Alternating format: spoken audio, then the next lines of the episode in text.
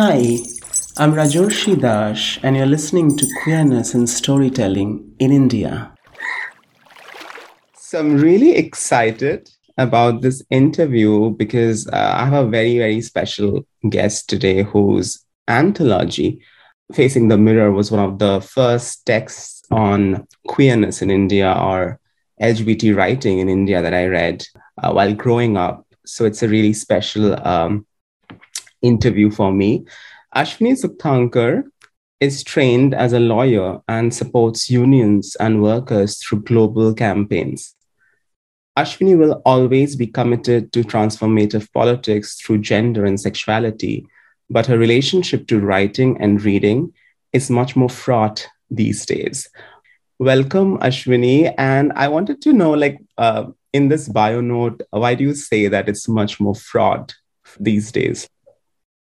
Uh, um, well, thanks for inviting me. I I, I really um, appreciate it, though. I'm I'm I'm also in in two minds. I have a lot of hesitation about trying to um, to fix any of these ideas, um, and I think that's that's connected to um, what I said in my bio note, because I currently don't really believe that our stories are very stable. Um, and that extends, I think, even um, to the stories we tell ourselves, or especially to the stories we tell ourselves.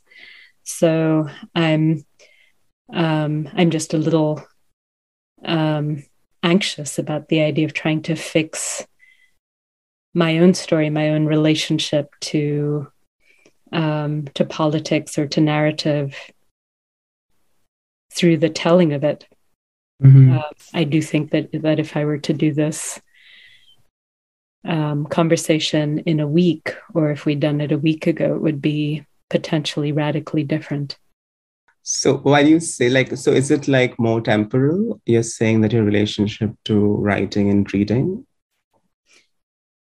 Um I think there's there are definitely some dimensions of it that that that fluctuate. I would say from day to day, but then um, I think there are ways in which my relationship has um, transitioned that that seems about a bigger story. Um, certainly, some of it is uh, a growing cynicism about the relationship of stories to theories of social change. Um, I think when I first um, started thinking about the, the project that became Facing the Mirror, we, we, I, um, my little community believed that stories could open minds and change minds and I'm just not so sure anymore. Um, I don't mean that I'm cynical about social change itself. You know, I, I I'm around, um, you know, the, the the miracle that is you know, Amazon workers rising up and Starbucks workers rising up. So it's not that at all, but um, but the relationship of social change to narrative um, is something that I really question and, and so um, I, I feel like the, the, the way in which uh, I read has certainly shifted um, as uh, as as part of that process. Um, and then there are just uh, you know what what what technology has meant. I mean, you know, we're we're we're doing this in um, in audio rather than in writing. Um, much of what much of the the the, the ways in which I consume books today um, are as audiobooks, and I'm really startled by um, by how different it is to to listen to a book than it is to to read it as as words on a page. Um, you know, after having read Pride and Prejudice, I would say, yeah, maybe maybe a dozen times um, as as a book. I I listened to it as an audiobook for the first time a few years ago, and it was I thought a, a, a shockingly different book. Anyway, um, mm-hmm. that's that's a that's a beginning at least. Mm-hmm. It's um, it's some ideas that I would throw out there.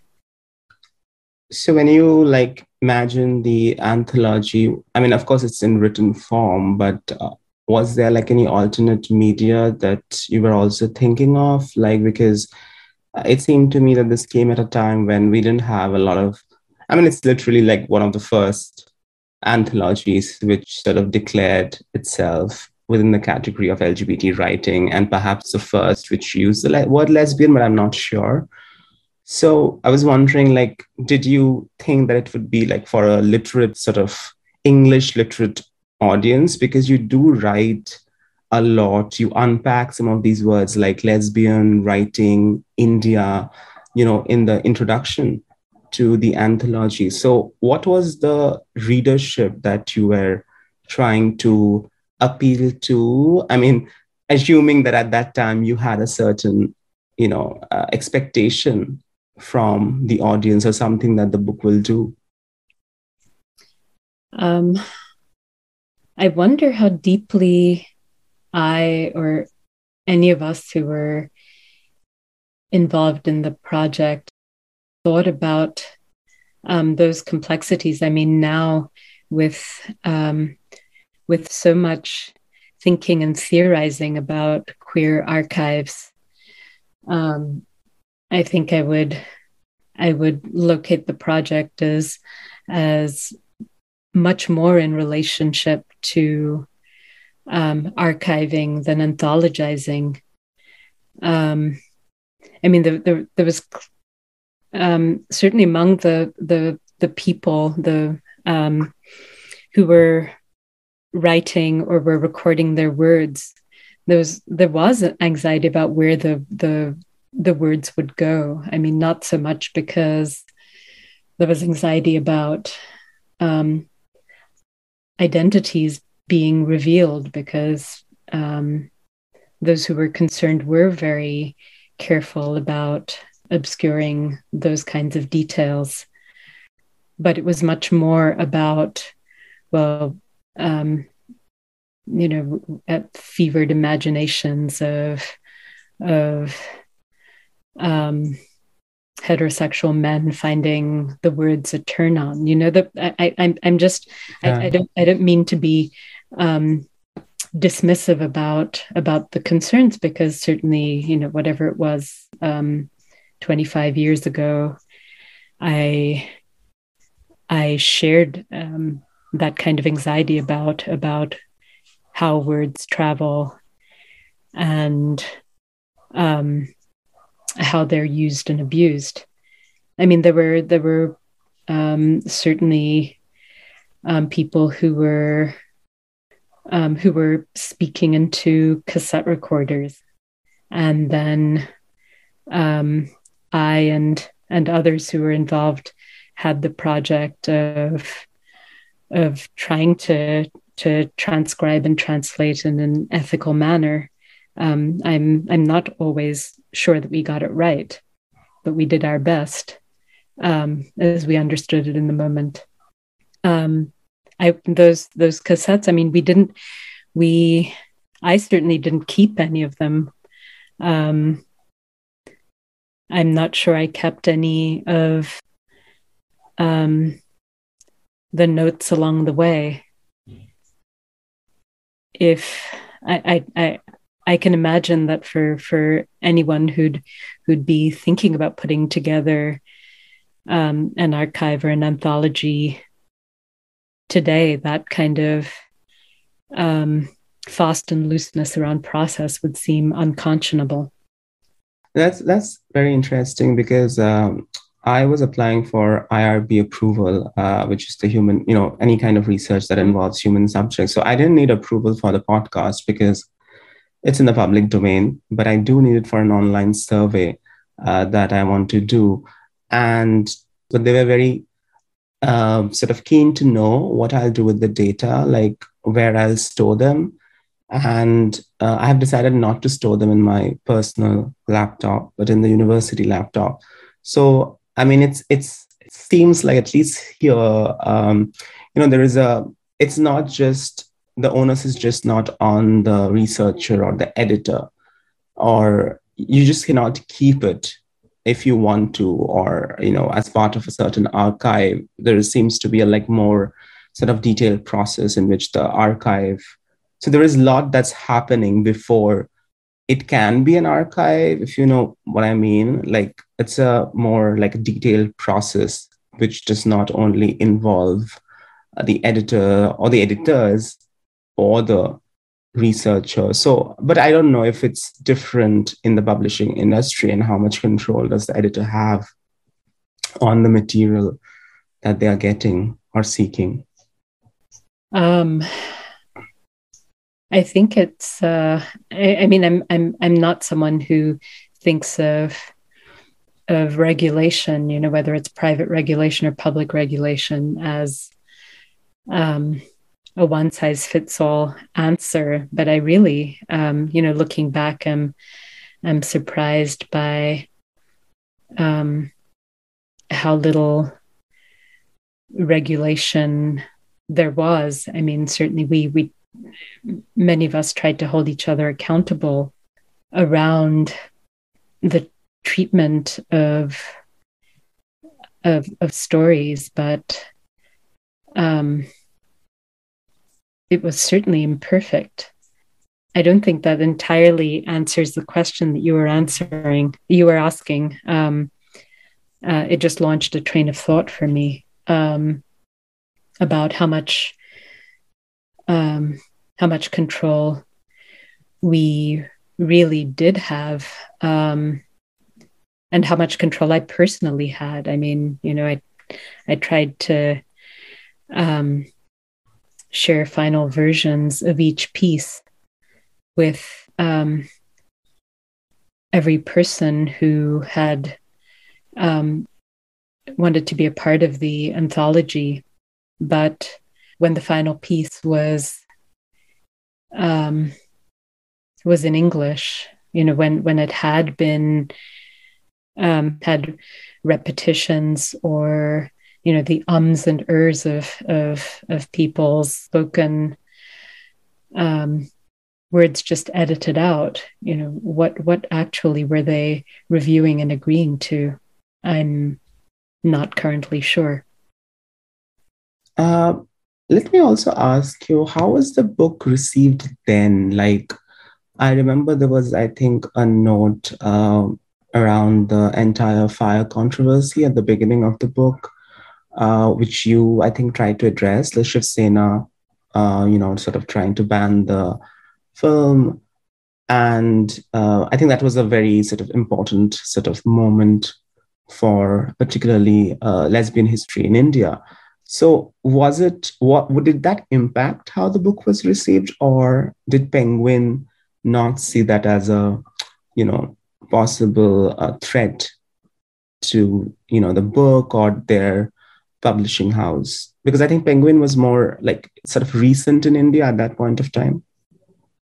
Um, yes, that didn't seem to be a concern. There was um, I mean, the, I, I remember there was some discussion with Penguin about whether um, whether to mark the the proximity to the the fire controversy um, and whether to to have um, an image from the protests that happened in Delhi um, on the cover of the book, and um, ultimately I certainly didn't want it to be um, framed in that way, um, either to to um, to ride that controversy or to be to be framed uh, or or to be limited by it. I mean, you know, separately, uh, a, a, number of us um, across different um, movements had come together as the campaign for lesbian rights in Delhi,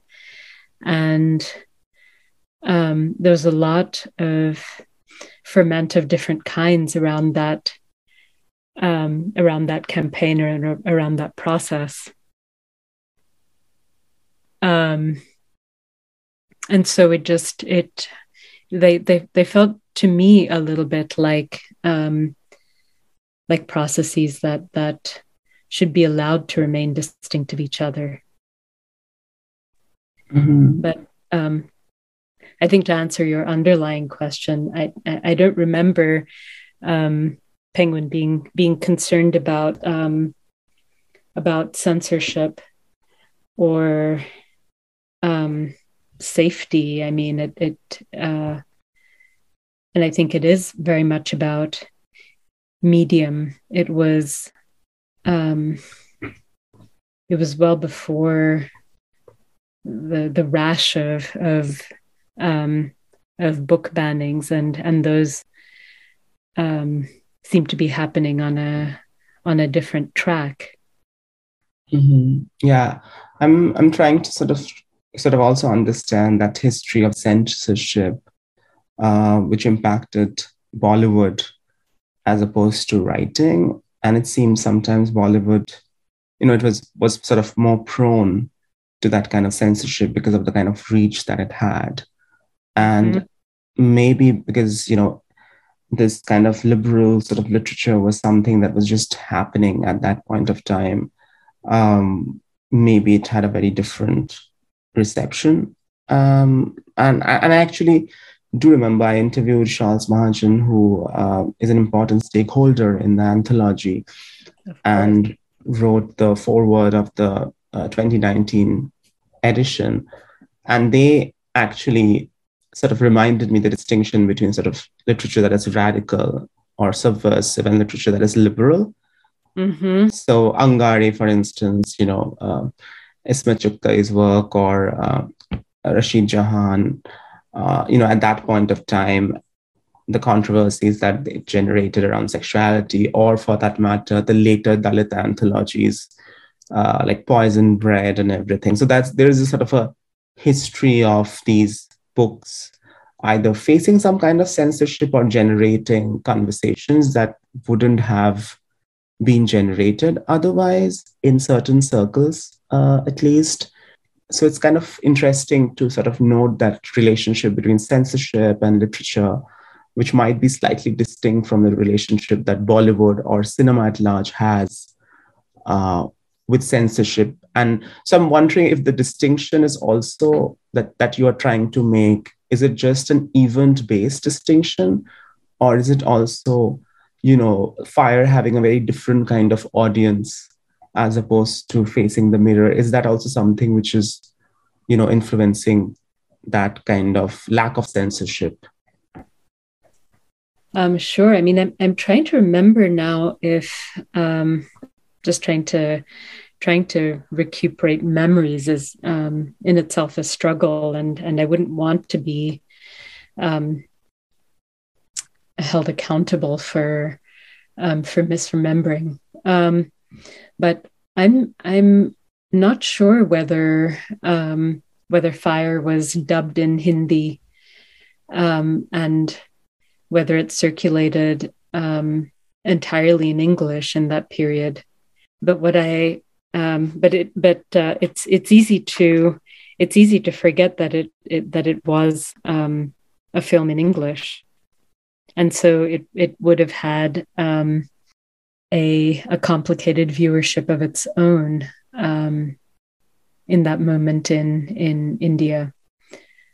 Um, you know, it was it was before the the spread of the whatever the the the multiplex theaters um, and the, the the the kind of stratification of um, of a of an extremely kind of of class-based distinctions in, in in viewership. So I can't I can't um, easily imagine how um, fire would have been um, consumed uh, in the late 90s in mm. India. I mean, perhaps you have you you have you know more more um, ways of understanding it.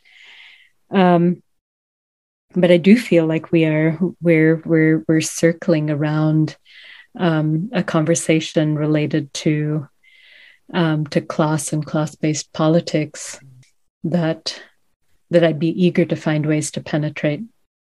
Mm-hmm. Yeah, and now that you say that, I do remember watching it in English. I don't think the version that I watched was dubbed in Hindi or any other languages. Uh, maybe, but maybe there are maybe there are other versions uh, which you know which which have been dubbed, for instance. Um, and I remember having a conversation with another friend uh, when Dedh Ishqiya came out, which is also a loose adaptation of Lihaf, and how they dealt with the narrative and why it didn't generate that kind of controversy. But that's a maybe a different conversation. Um, but I am curious to know what also inspired this, like, firstly, the form, because anthology can be and is usually very political. Uh, and I think once we had a conversation over phone, when you, I think, mentioned that you were inspired by quite a few women of color anthologies that were coming out in the US in the 80s, 90s uh, period. Um, so was that where you were sort of, uh, you know, taking some sort of models from? Uh, were you also inspired by any Indian anthologies or writing? Um, I would certainly say that uh, to to go back to the the the the point that Charles made. Um, our movement, such as it was in, in that period, was was certainly a um, a liberal one. Um, the relationship to um, to a more working class women's movement even was um, was was problematic. I mean, you know, we we encountered um, women's movement, you know, middle class women's movement leaders um, at times who um, who told us not to not to introduce these um, luxurious or or distracting notions of, of sexuality into a class-based politics. Um, and we were really i think just feeling our way um, in the space that was left and so it was it was a much later project i would say of of being of figuring out how to um, how to identify the intersections with um, more working class movements. Um, it was in part what we where we um, tried to intervene with the you know with the campaign for lesbian rights after the attacks on the movie Fire. Um, a big part of of what that campaign, you know, which we called CALERI, did was right. we, we had leaflets that were, you know, myths and and realities about um, lesbianism in both Hindi and English, um, printed on on on flyers, and we distributed those um, in Delhi. Um, you know, in, in, a number of places, but but um, more than once in the Okhla industrial area. That's in Delhi, right? Mm-hmm. So, were you based out of Delhi then? I was. I, I lived in I lived in Delhi from um, about 1997 to 1999. Mm-hmm. So is that how the anthology also happened? Like, uh, because I know that uh, Charles was part of LABIA, which is a Mumbai-based group. So I'm just wondering how all of you connected and you know had this community going. Yes. Uh, so um, I was part of LABIA, which at that point was, um, you know, suffered from the the name Stree Sangam, um, yeah. which uh, it, so uh, I was living in in Bombay before, so from from about ninety five to nineteen ninety seven. So um, by the time I got there, the um, the first um, lesbian retreat had already happened, um, and the second one was being planned. And somewhere around the the planning of that second retreat was, um, you know, because the, there was a lot of at that retreat and leading up to it, there was a there was a lot of sharing of stories, um, a lot of conversation about the sharing of stories as political. So this retreat was in Delhi. No, no, no. It was in it was uh, just outside Bombay. Oh, okay. So I'm assuming like Penguin because it was based uh, out of Delhi, I think, right? Is is that how the anthology happened? Like, how did Penguin approach you? Um, now, now I really have trouble remembering. um, so, uh, among other things, you know, Penguin had um, had started producing, I would say, kind of, you know, books for for micro audiences. They had already started um, talking about um, Yaraana, which was the the yeah. um, anthology of of gay men's writing. Um, and I do remember I, I remember meeting David Davidar in Bombay when he was passing through town and talking about um, an anthology of lesbian writing. You know, unlike Yaraana, um, the word anthology didn't quite fit because so many of the pieces had, you know, the, the vast majority of the pieces had not been published before.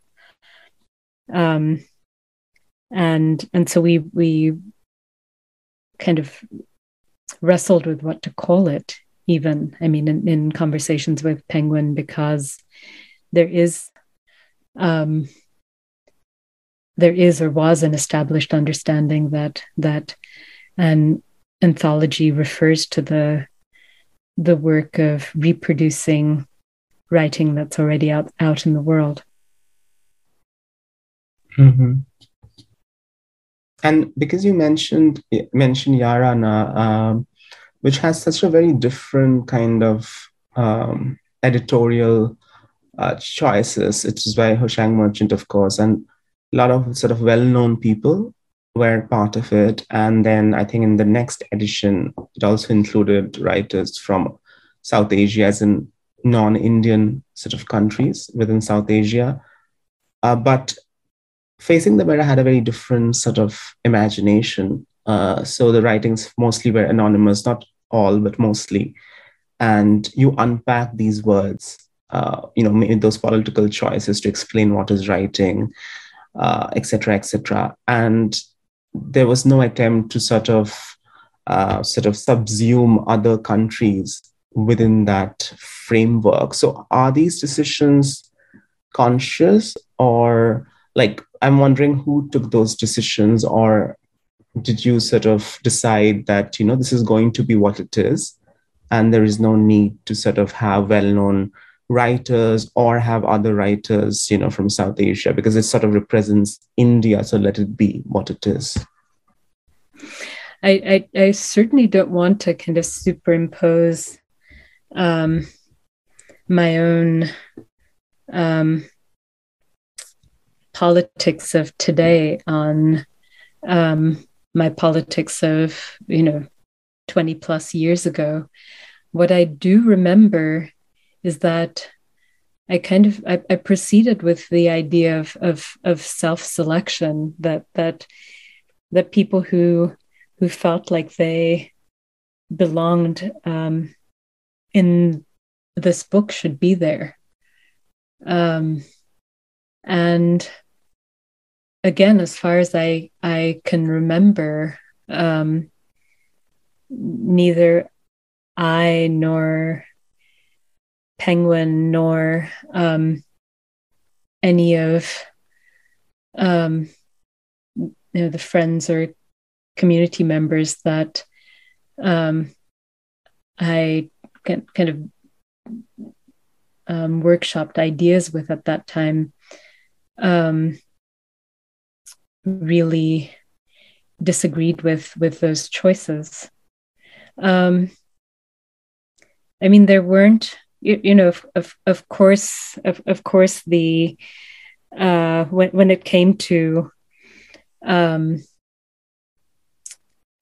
reproducing stories that were that were really just deeply connected to um, our understandings of ourselves, but but we're not um, produced by some um, you know imperfect understanding of of who or what an Indian lesbian is. Like, for example, um, Lihaf, since we were already talking about it.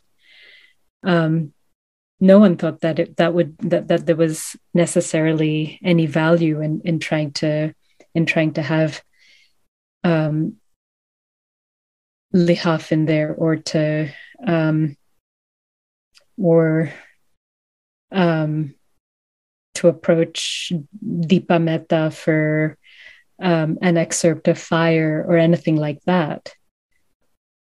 So I mean, I, I, I think the, the the reason that I'm that I'm really kind of um, stumbling over this is because I I am so caught between um, trying to be true to who I was, who we were then, um, and and and the the the the more than mild embarrassment I feel at, at some of those choices today.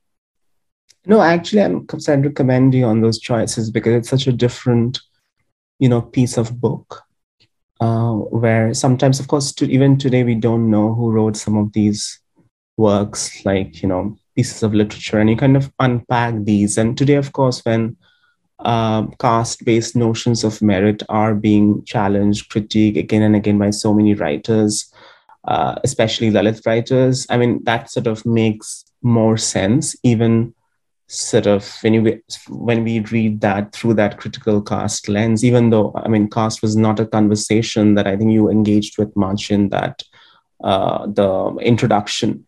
So but I, am saying i appreciate the kind of choices that were made uh, when you sort of you know collected these stories. As you said earlier was trying to sort of archive um, although i'm always confused like as to what if there is a sort of a particular definition of an archive and what can be called an archive because in my own work afterlives are very much part of the archive how that book was received and what happened you know to the book afterwards who read and how etc etc um, did did you uh, yeah so do you want to respond to that? No.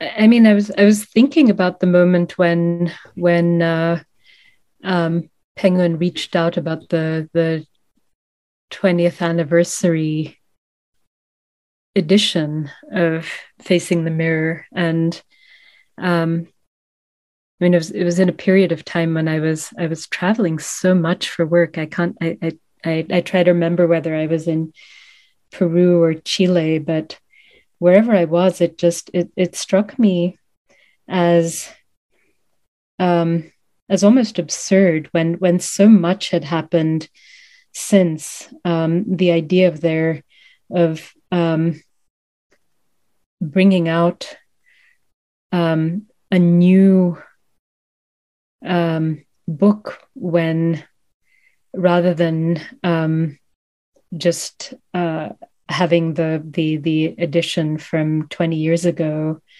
um, occupying an um, a historical section in a library um, seemed uh, a little absurd to me. Um, but um, but I was persuaded, and and and you know, Charles was a part of that persuasion that there there was something valuable in um, kind of producing a, a, a, a modern, current day political um, reminder of our history. Um, I chose not to redo the introduction. Um, I didn't think I had anything new to say. Um, I was thrilled when Charles agreed to do the the foreword um, because I, I just I, I couldn't think of a um, a better perspective on um, writing movements and political shifts than theirs.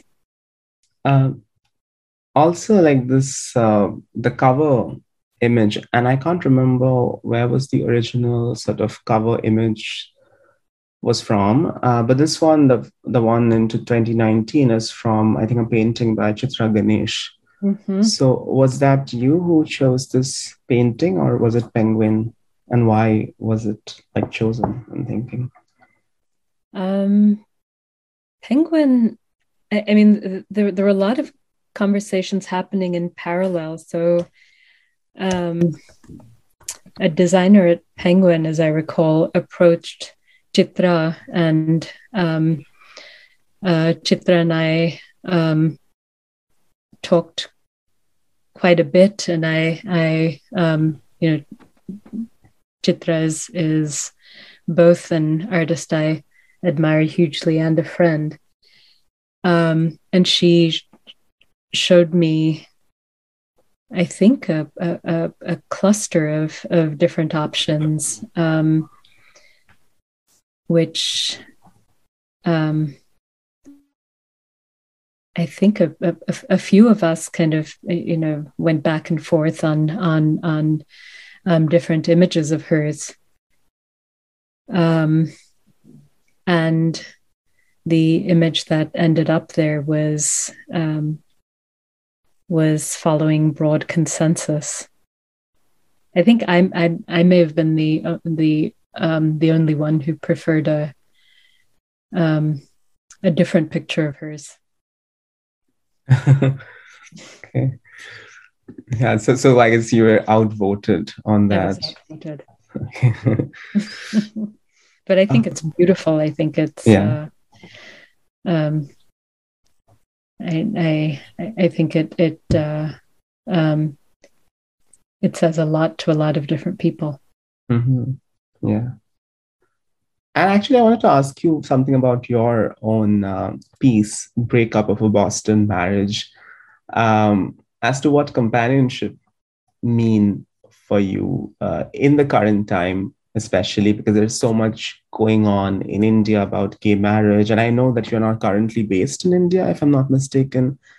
But I'm curious to know what you make of the proliferation of um, films, like especially Bollywood mainstream films, on uh, gay lesbian uh, companionship and marriage, especially.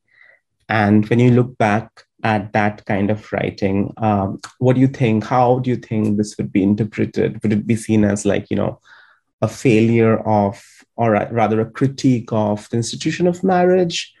Or there is more to it, more to that story? Um, funny. I was I was uh, just in, uh, exchanging texts with um, that particular ex um,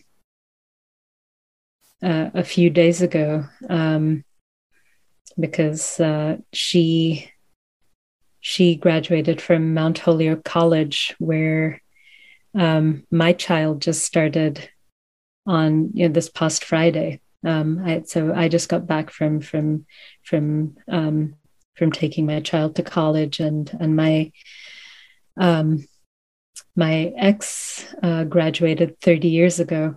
So um, the, the the passage of time and the the meaning of of institutions, both educational institutions um, as well as um, the institution of of marriage were um, were very much on my mind. Um, I mean, I I I um, I, I it's it's not that I hesitate to express an opinion um, or even emotions because um, for any other reason except that I, I, I think that that there that my opinion is is irrelevant in part because I am now, you know, so far away from India. It's um, in the pandemic. It's you know this. It'll be three years since I was last there, which is the longest I've ever been away. Um, but I'm I'm very aware of of generational tensions and divides in this moment. You know, I'm now the age of of feminists that I remember from the from 25 years ago when um, when I was working on facing the mirror. You know, the the the the middle aged feminists that um, I battled with and dismissed and lusted after. Um, and I think that I've, I've, i really have no desire to be an elder who feels either that I have wisdom to impart um, or um, opinions that are irrelevant. So um, I think 20 years ago, I would have been much more strident about feeling that that um, investment in in um, gay marriage was a failure of our politics, and in particular, um, uh, a, a, failure to to to challenge the inherently patriarchal institution of marriage. Um, now, I I just I I um, I think that there are um, their their their minds who are who are much more um, engaged and connected to um, to movements on the streets, who are um, coming up with arguments around why gay marriage is a battle worth having. And I have I, I, I wouldn't I wouldn't for a second um, want to undermine those or or um, pretend that my my opinion has a value in in that debate. Mm-hmm. But do you think there is value in popular media taking that up? I mean, of course, there has been like literature in print media, uh, which sort of alludes to that. I mean, I'm thinking of um, Ruth Vanita's earlier works, uh, Saleem Kidwai and Ruth Vanita, mm. book uh, Same Sex Love in India, we sort of reinterpreted certain associations, maybe not in the form of marriage, but as companionship or through the lens of acceptance, maybe. Um, but the kind of proliferation that we have seen in the couple of last couple of years uh, in popular media, in Bollywood, do you think that would have like an impact? Uh, because we don't see you know either the censor board or anybody censoring uh, these sort of stories somehow they have been they have sub- somewhat been mainstreamed if i may say so. Hmm i mean and that and that was in, on some level what we feared about um, the de-radicalizing of the politics of sexuality all along, um, that it would just become um, another thing to be consumed um, and to be digested into um, mainstream liberal life. Um, you know, it's it's been um, whatever you know 20 25 years ago we we were um in, uh, folks like um Shohini Ghosh were were um, looking at Bollywood cinema and um, finding um, you know different different ways of of of uncovering um you know queerness transgression um challenges. And in some ways, I, I, I find that so much more um, interesting to my own tastes than um, than the, the, the flatness of um, of a prepackaged, pre-digested almost um, story of of love and companionship. Um, but then I'm dating myself, right? I mean, I'm I am a I'm a I'm a product of my own moment, mm-hmm. and I um, and I really would not want to um, to speak to um, what those what um, uh, current currently produced narratives mean for for a younger audience. Mm-hmm. And not just for younger audience, I guess, uh, because I remember that scene from Made in Heaven, um, which came out in 2019, where the person who had complained against this gay protagonist was himself closeted. Mm. And he's a middle aged man, you know, sort of married to a woman, has a daughter. So it was sort of definitely sort of connecting with perhaps a different kind of audience as well. So I really appreciated those moments, even though I felt um, there were other issues. and of course, like I think from the perspective of like a researcher, it's often, you know, I guess you can see certain things and you start analyzing them too much. So yeah, but I don't want to go into all that, even though that's part of the work that I do. Um, as I understand, you kind of you have been invested in uh, labor studies for quite some time. So what are you what are your current you know investments and preoccupations are are you affiliated with any organization? Are you still connected with the community uh, in um, mumbai or delhi? Um, do you mean the do you mean labor communities or? Yeah because i believe your work was i mean your work is transnational but it still has sort of you still sort of connected with uh, India and movements, right?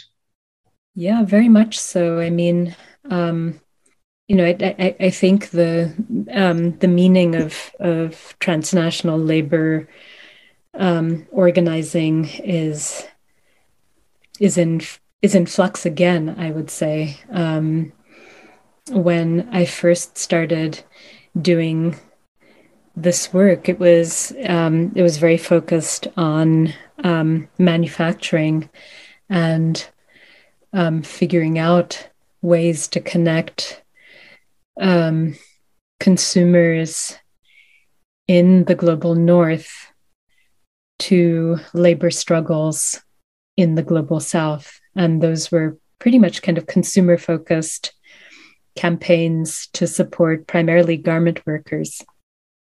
So that, of course, was was work that had me spending um, a lot of time with garment sector unions in um, India, Bangladesh, Indonesia, um, Mexico.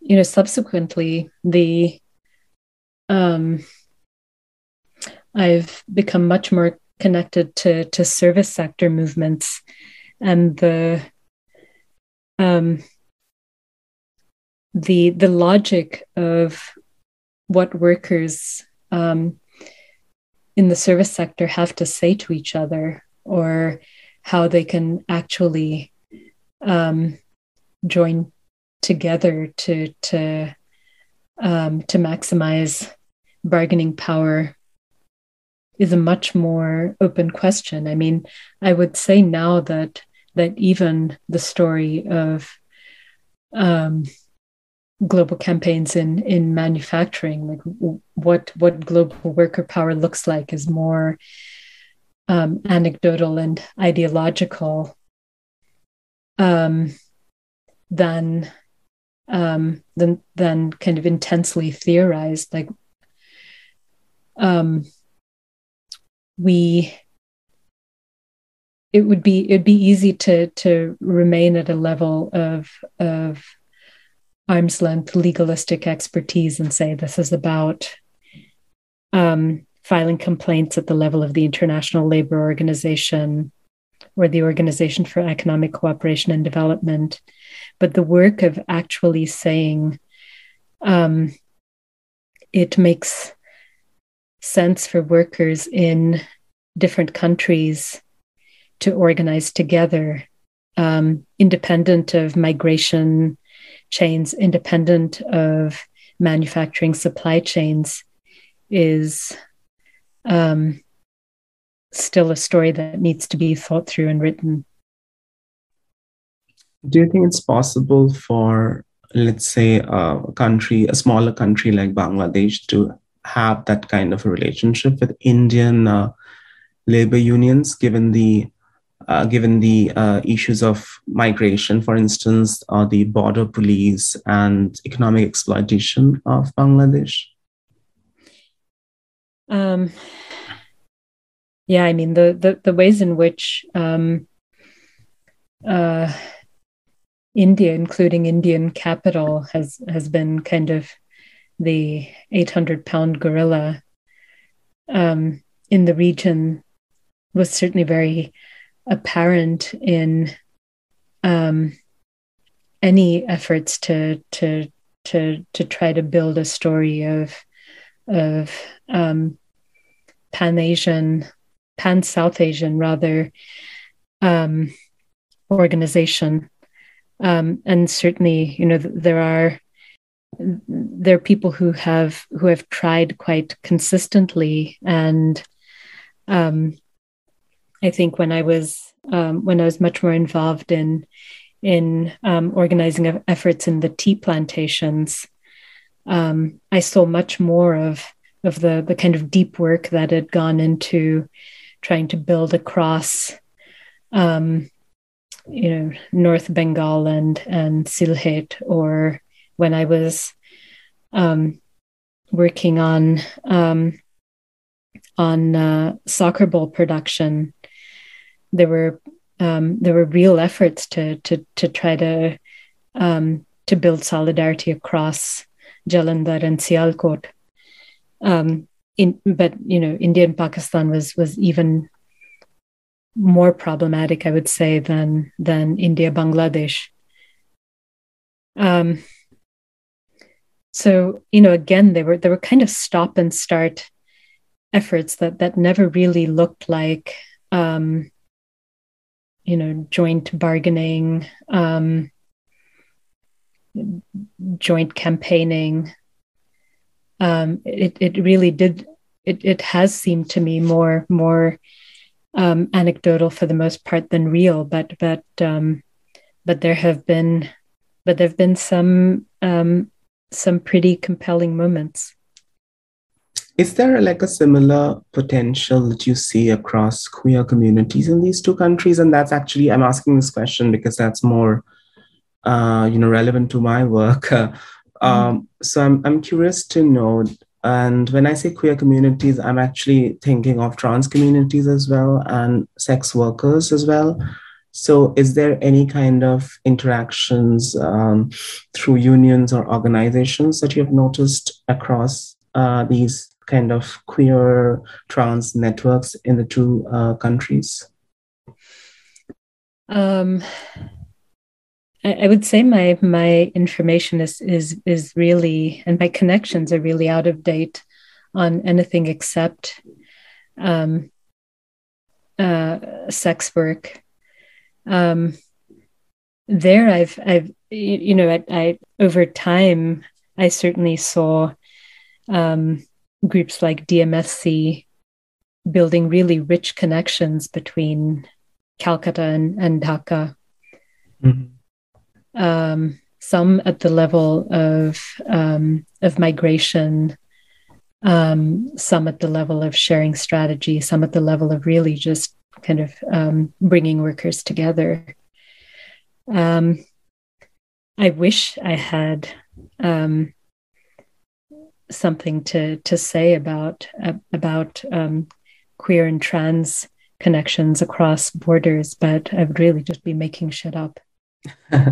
no, I know Adnan Hossain. Uh, has uh, published a book. I'm yet to read it, so I'm hoping because he works on uh, Hijra migrations, and I'm hoping uh, you know I will I'll learn something from there. Uh, but this was great. Um, I mean, and if you have time, I just want to ask you two more questions. Can I? Yeah, of course. And you know, really feel free to to edit out any excesses. I, I no, I, I actually this is coming from something that you said earlier, and I was sort of hesitating to ask this question. That so when we think of queer relationships and companionships, particularly which are romantic in nature, often there is some kind of tension because you know there are so few in in the community that you know whom whom you know to be queer. So how do you navigate these relationships with exes or um, you know with people with whom you did not have or there was an expectation of romance but it didn't lead to that in in some form? And so how do you go back and try and ha- still have a let's say um, friendly relationship in a non-romantic way. Is is is there a queer way of doing that?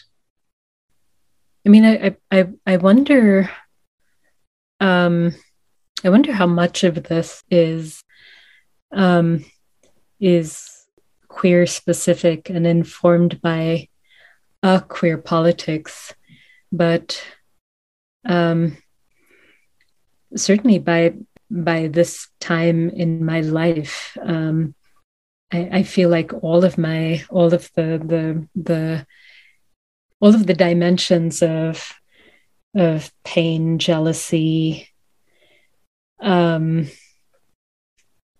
sadness, competition have been eroded from the relationships that I had. Um, and so I I find myself um, relying on exes um, in large ways and small um, in ways that are um, informed by intimacy, but cert- certainly don't seem today to carry um, the negative baggage. I mean, I think we mm-hmm. we tread carefully around um, each other's scars and and bruises and it's not nece- and it's it's it's not the case that we're we're rehashing what went wrong in our relationships um ever but yeah. um but I, I you know they're they're they're today part of a um part of an infrastructure of friendships um very well worn friendships. Mm-hmm. So, like friendship, I guess, with some uh, boundaries, uh, you know, given given certain kinds of histories which were perhaps unpleasant or something that doesn't necessarily need closure, but it's that's okay. Uh, and I think that's also true of friendships, perhaps, um, and and friendships among queer people, trans people, that that kind of gets sour, but it's okay. Uh, and I'm hoping that I will have that maturity to, you know, to deal with these kind of compli- complications. Um, and one thing that you said earlier about archives, I just wanted to ask you, um, how do you distinguish between an archive and an anthology? Like, do you think anthologies can serve as archive, or is there like a you know a distinction a boundary that you have in mind? Um i i mean i, I do think of um archives as a as a capacious category that um that could encompass anthologies. Um i mean in, including one like facing the mirror that that is um, that really is marked by um, missteps, missed opportunities, um, and lost processes. Right. I mean, it it is it's the um, I feel like uh, facing the mirror is is something of an artifact, and artifacts have a place in an archive. Wow, that's a, such a lovely way to actually, and actually the perfect way to describe the book. Um, uh, so thank you so much for giving me um, more than an hour actually for this for this interview, and I'll send you the edited version. Um, uh, do you want me to sort of insert these last two points into uh, the earlier sections, or do you want to leave it as it is? Um, you can uh, really do whatever you think best. Um, okay.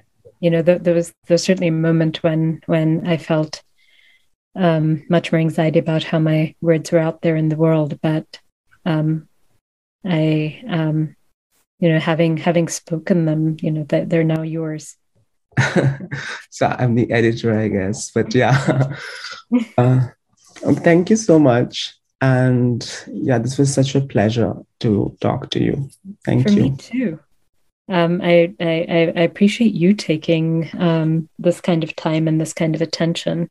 Mm-hmm. Um, yeah. I um, I look forward to seeing what you do with this. Thank you so much. Thank you. Bye. Bye bye.